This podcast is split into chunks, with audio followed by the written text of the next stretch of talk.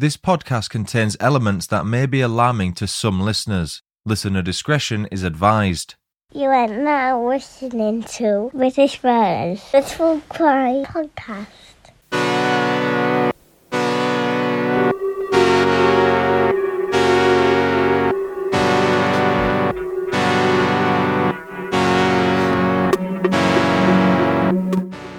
Everyone, and welcome to British Murders, the podcast that focuses exclusively on British murder cases and serial killers.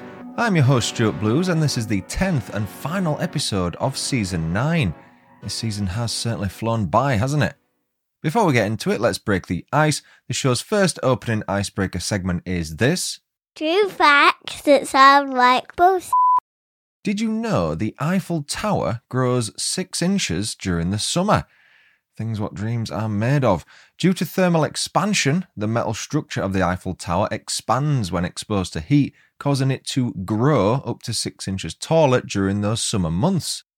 Now it's time for the show's final opening icebreaker segment. Random quote of the day. I ought to be jealous of the tower. She is more famous than I am. That was said by Gustave Eiffel. Eiffel? Eiffel. His company designed the Eiffel Tower and also contributed to building the Statue of Liberty in New York. This case was suggested by listener Keisha Blackstone via the contact form on BritishMurders.com. We're back in London this week, a place we've visited many times before, so I'm going to change things up slightly with my facts. This story is over a century old, occurring in 1912, a year in which several historical events took place. Therefore, here are five quickfire facts about 1912 in Britain. Number one, the most famous event of that year was the sinking of the RMS Titanic in April after it hit an iceberg in the Atlantic Ocean. Number two, the General Post Office took over the National Telephone Company on January 1st, effectively nationalising the UK telecommunications industry. Number three, explorer Captain Robert Falcon Scott and his four companions reached the South Pole on January 17th, but were left devastated when they realised a Norwegian team, led by Roald Amundsen, had arrived there before them, 34 days before them. Captain Scott and his team succumbed to the harsh conditions, with their bodies being found between February and March. Number four, 1912 was a turning point for the suffragettes as they escalated their fight for the right for women to vote by undertaking a window smashing and vandalism campaign. And finally, number five, the Cadeby main pit disaster occurred on July 9th when two explosions at the South Yorkshire coal pit killed a total of 91 men. The estimated UK population in 1912 was 45.3 million, the current UK population is around 69.1 million for reference, which means there's been an average population increase of roughly 214,000 per year since 1912. Given this story took place 111 years ago, it wouldn't be fair if I didn't lay some groundwork regarding what life was like in Britain in that era.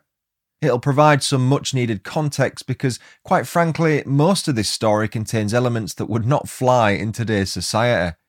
To research what happened, I used old newspaper articles for roughly 90% of my research. As you can imagine, the language used back in the early 1900s wasn't exactly PC. I've taken the liberty of heavily updating the terminology used in those original reports because the show would likely get cancelled if I didn't. In 1912, British society was still heavily influenced by the class system. You belonged either to the upper, middle, or working class, with the latter living in abject squalor despite making up the majority of the population. Things were on the up slightly, to be fair. The Old Age Pensions Act 1908 allowed those over the age of 70 to claim a weekly pension allowance, while the National Insurance Act of 1911 introduced a form of social security, the concept of which being benefits based on contributions paid by those who were employed as well as their employers. Car manufacturing was becoming a booming industry as the traditional textiles, coal mining, and shipbuilding industries wound down, but the working conditions continued to be lacking, even with newly formed trade unions doing their utmost to advocate for their improvement. The main social issue I want to focus on this week is racism. It's something that was a prevalent and deeply ingrained social issue at the time, and it sickens me that as a society, we can still fall foul of those tendencies to this day. Britain's colonialism was at its peak in 1912, with an estimated 23% of the world's population being controlled by King George V and his empire. The ramification of Britain's hold over a quarter of the world still echoes in modern times, something I can attest to given the name of my podcast. When I first started to promote my show on Twitter, it's mind boggling to think how many negative responses I got along the lines of, I don't want to listen to a podcast about all the people the British Empire killed, thanks. Or, fuck off, you colonialist bastard. True story. Getting back to the issue of racism, let me first explain that two of the three main characters in this week's story, a married couple called Harry and Annie Gross, were black. The third character, Jessie Mackintosh, was a white woman. Britain's imperialist mindset contributed to the widespread belief in their racial superiority and the subsequent inferiority of non white people. Have you ever heard of the Aliens Act? I hadn't until researching this story, and I'm kinda glad.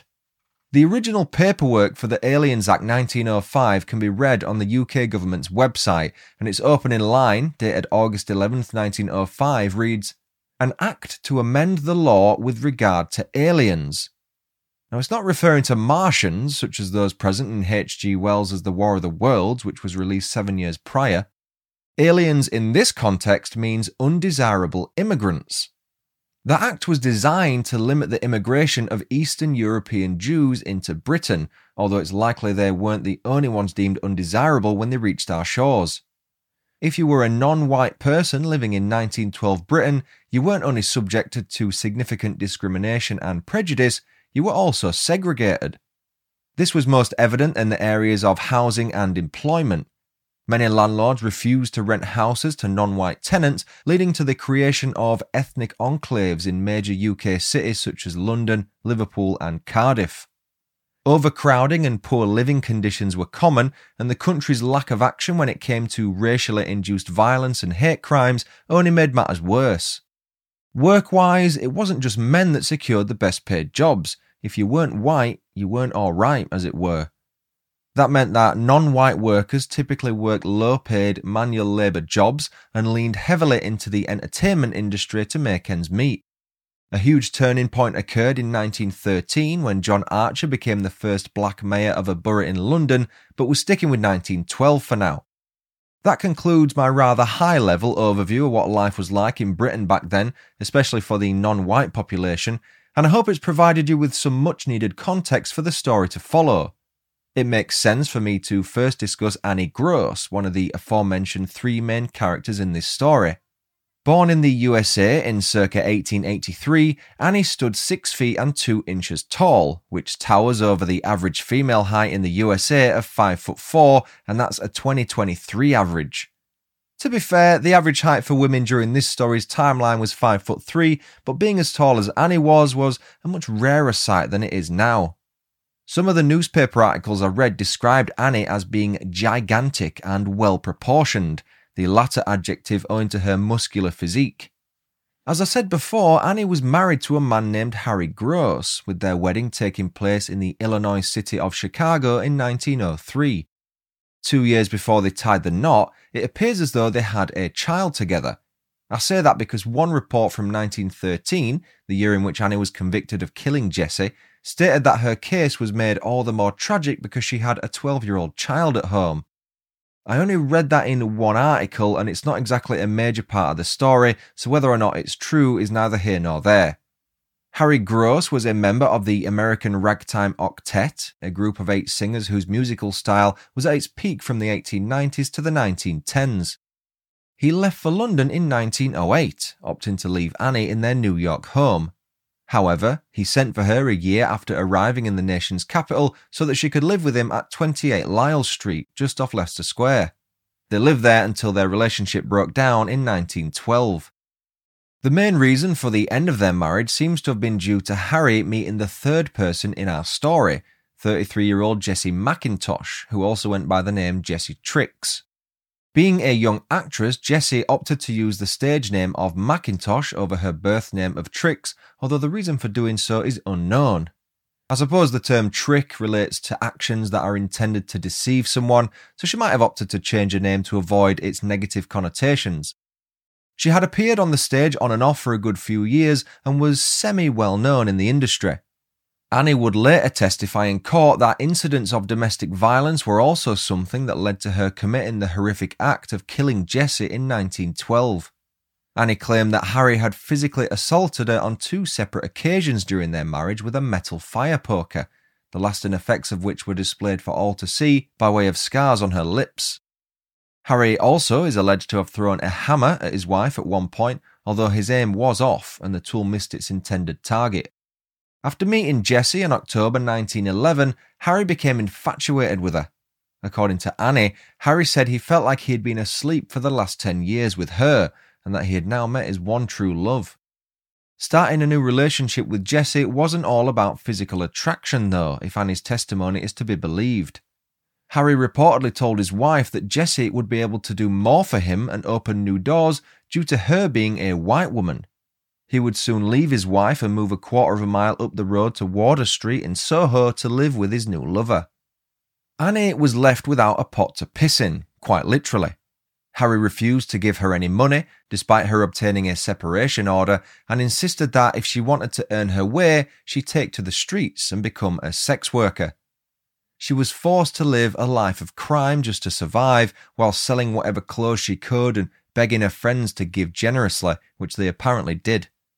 Annie Carter, who annoyingly shares the same first name as our villain, was a landlady at number 2 Coram Street, just off Russell Square. The property was a boarding house that was frequented by black music hall artists and boxers who were referred to as pugilists at the time. I kept seeing that word during my research and had to make a note of it. I had no idea what it meant. Annie Carter met Annie Gross at the start of 1912, and if I'm not mistaken, the latter may have at one point lived at the boarding house owned by the former. It makes sense given their friendship and Annie Gross's predicament. Annie Gross pleaded with the landlady to never let a room out to her husband, especially if he turned up with Jessie on his arm. But being a businesswoman, the landlady essentially said she was not in a position to refuse a paying lodger.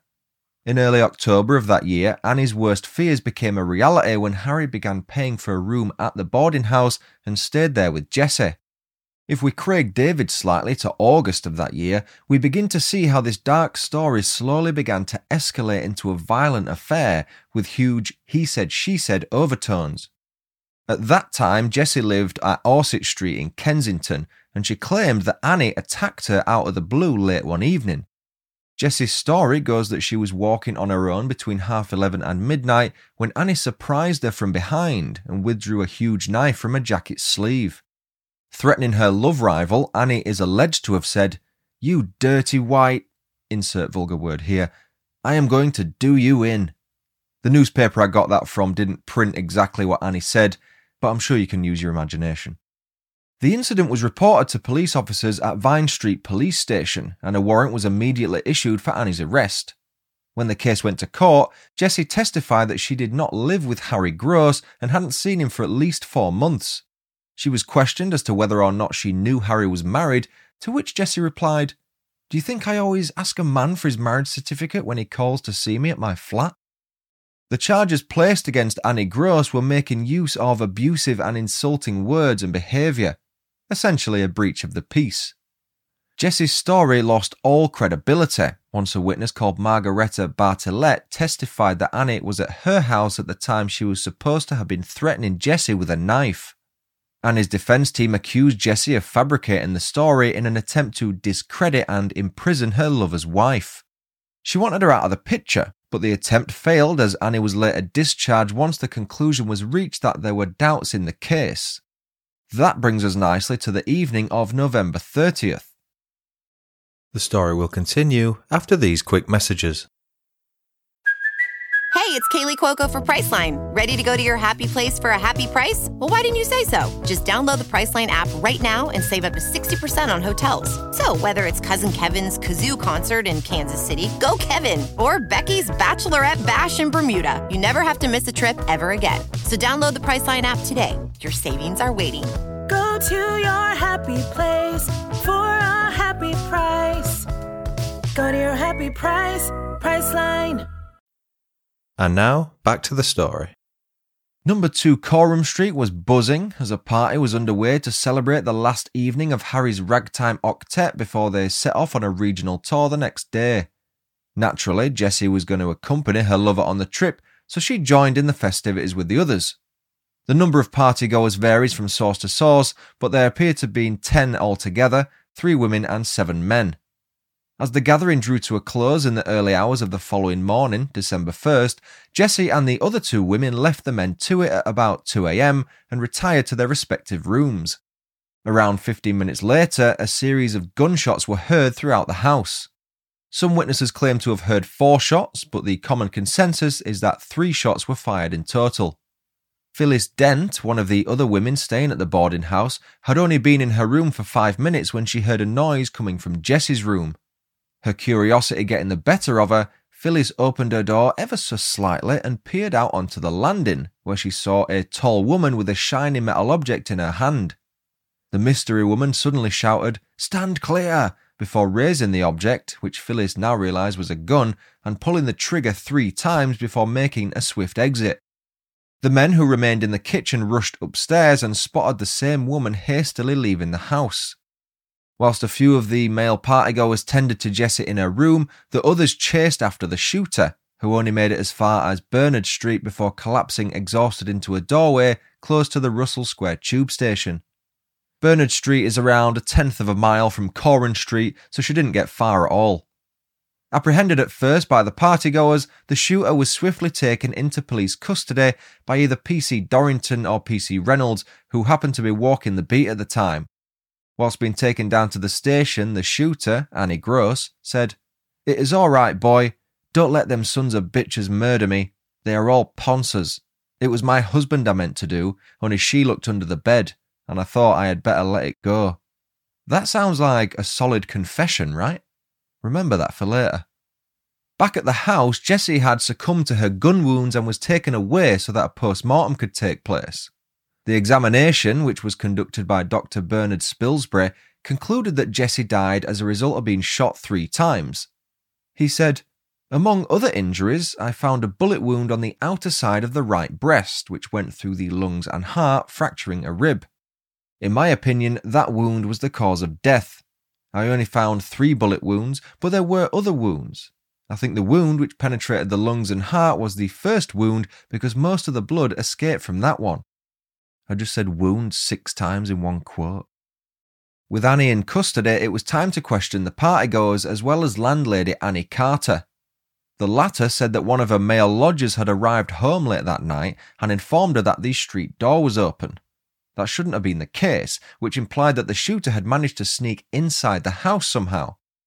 One of the boxers living at the house, possibly Eugene Bullard, a future fighter pilot whose nickname was Black Swallow of Death, had the following to say I was in the room downstairs making merry with the others, for it was Gross and Jessie's last night in London. A little before two o'clock, Jessie, feeling tired, went off to bed, and I went also, leaving Gross and the other men having a final drink. When halfway up the stairs, I heard four shots fired very quickly. I saw Jessie fall at the door of her bedroom, and then I saw Gross's wife, with a revolver in her hand, come rushing out of the room.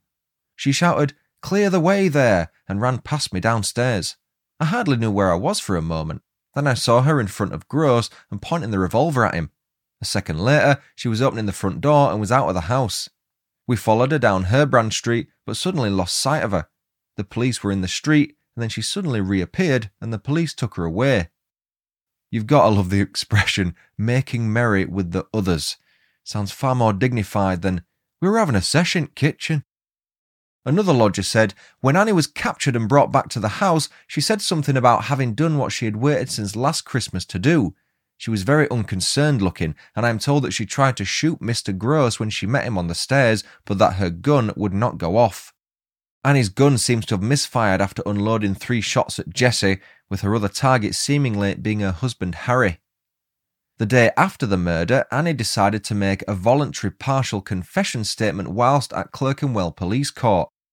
It read, I waited outside number 2 Coram Street. There were two or three men went in, and the last one I saw go in, I followed. I put my hands to the door and prevented it being closed. I went into the house and heard my husband talking downstairs. I went into the bathroom. Bizarrely, her statement stopped there. The precise chain of events was only known to Annie, but it's thought that after she snuck into the house, she lay in wait under Harry's bed. She would argue that she was waiting for Harry to retire to bed as he was the one she wanted to shoot, but when Jessie entered the room, Annie was taken aback and in a blind panic shot and killed her. That's certainly plausible, but Annie's testimony was that she was confronted by Harry, who then physically assaulted her, which prompted her to pull the trigger. As far as Annie was concerned, the only one she could see was Harry, and he was the one she shot. It was only after the fact that she realised she had shot and killed Jessie. I'll leave it to you to decide which version of events you think is true. Let me know your theories on this one, I'd love to know if they match my own. Annie wasn't the only suspect in this case, you may be surprised to hear, at least not at first. Another pugilist living at the boarding house was Frank Coffee Cooler Craig, a middleweight whose 28 year career ended in 1922 with a record of 78 wins, 51 by way of knockout, 51 losses, and 13 draws. The journeyman boxer was 48 at the time of this story's events and got caught up as an accessory to Jessie Mackintosh's murder because he was the one who helped Annie Gross acquire the revolver she used to shoot her love rival. It was alleged that he had been the one who persuaded Annie to kill Jessie, which doesn't make much sense, but he was only held in custody for about a week before being released as a free man. Here's what Frank had to say about the gun purchase. I know the prisoner. I saw her between 11 and 11:15 p.m. on November 30th. She came to my place and asked me to do an errand for her. She said, "I will tell you when we get in the street." She told me she wanted me to get a gun license for her. I went with her to Charing Cross Post Office and I got the license for her. We then went to a shop where they sell revolvers and bought the revolver and a box of cartridges, and she put them in her bag. I asked her what she wanted the revolver for, and she said she wanted it for protection. The only confusing thing about that quote is the 11:15 p.m. section. Maybe he meant AM. Frank said that was the last he knew of the transaction. They went their separate ways once the purchase had been completed, with Frank having no involvement in the deal or the murder. Annie Gross's murder trial began at the Old Bailey in early January 1913 and was overseen by Mr. Justice Darling. The sob story angle was what Annie and her defense team went for, including the part about Harry assaulting her by way of a punch on the day of the murder after she confronted him about his extramarital relationship. She added to that that the other men in the house were told to kill Annie by Harry, essentially turning the tide from her being a murder suspect to a victim of domestic violence. Whether or not Annie's testimony was truthful or simply stated in the hopes of a more lenient sentence, it's not something I need to dwell on, but as far as the jury was concerned, they believed Annie's story. After pleading not guilty to murder and having the cheek to not wear a hat to court, something one newspaper felt so outraged at that it deemed necessary to report, the jury went away to deliberate. Just over half an hour later, they returned to the court and explained that they found Annie guilty of manslaughter, not murder. The bewildered judge, Mr. Justice Darling, said, A more pitiable story never was told. The uncontradicted story of how that man brought this woman over from New York, took up with a white woman upon whose earnings as a prostitute he could live more easily than he could with her, she being black and not so attractive, how he forced her to go on the streets to shift for herself, and how ultimately he threw her off even from that miserable existence and took up with this other woman. I say a more pitiable story could not be told. I read that verbatim, for the record. Whilst handing Annie a five year prison sentence for killing Jessie Mackintosh, the judge said he did not pretend to agree with the verdict, nor would he attempt to reconcile it with the evidence. Upon hearing the verdict and her sentence, Annie was spotted smiling as she left the dock, knowing that she had, quite literally, gotten away with murder. I could only find one article relating to what happened to Annie after her sentence concluded. It said that she was offered the role of a cook by one of two American men who were on their way to being minor stars. Who those stars were, one can only guess. Regardless, no further reports of Annie Gross have been made. If I were to hazard a guess, I'd say she ended up back in America and lived a long and happy life. The same, sadly, can't be said for Jessie Mackintosh. And that was the story of murderer Annie Gross. Thanks again, Keisha Blackstone, for suggesting that case. I'd love to hear everyone's thoughts on it. Please let me know on Spotify what you think. There is a section at the bottom of the episode where you can let me know your thoughts. I've got five new reviews to read this week. Lois left a five star review on BritishMurders.com titled One of My Go To Podcasts. It reads Stuart is a fantastic example of someone who knows how to tell a story. Great pace mixed with just the right amount of detail, and Stuart's accent seems to add a lightness to the dark stories. I really enjoy the true fact that sounds like bullshit icebreaker.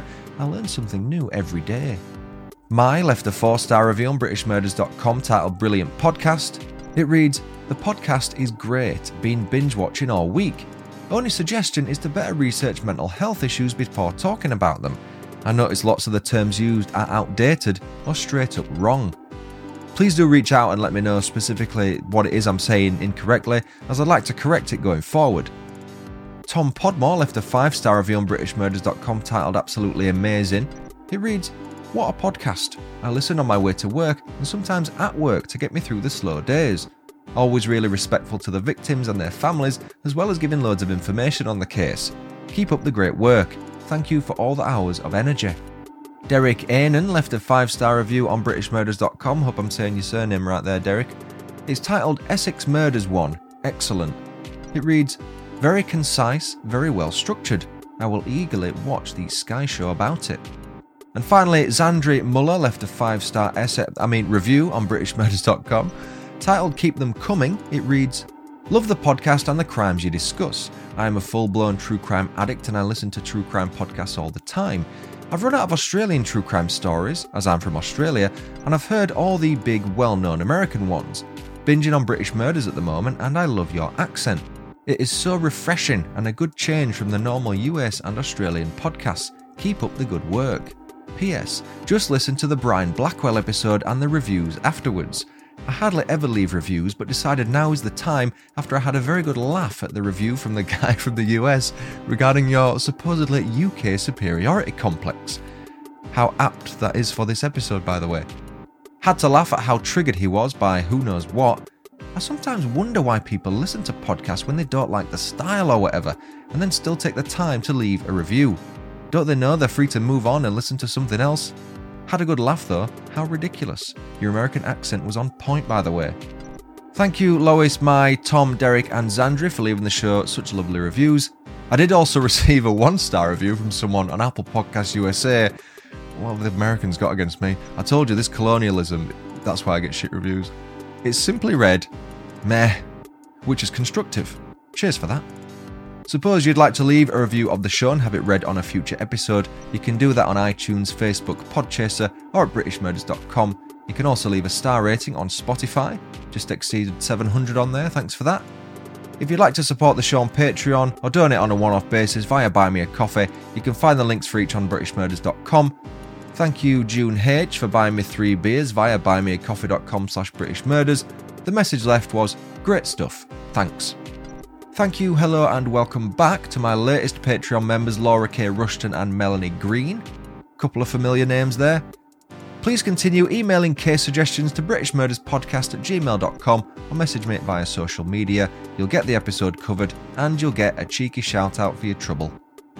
And that does it for another episode and another season. Nine seasons down. What's going on? I'm going to do a two part special on Peter Sutcliffe, the Yorkshire Ripper, but next week I am going to give myself a week off from writing, but you will still have some content.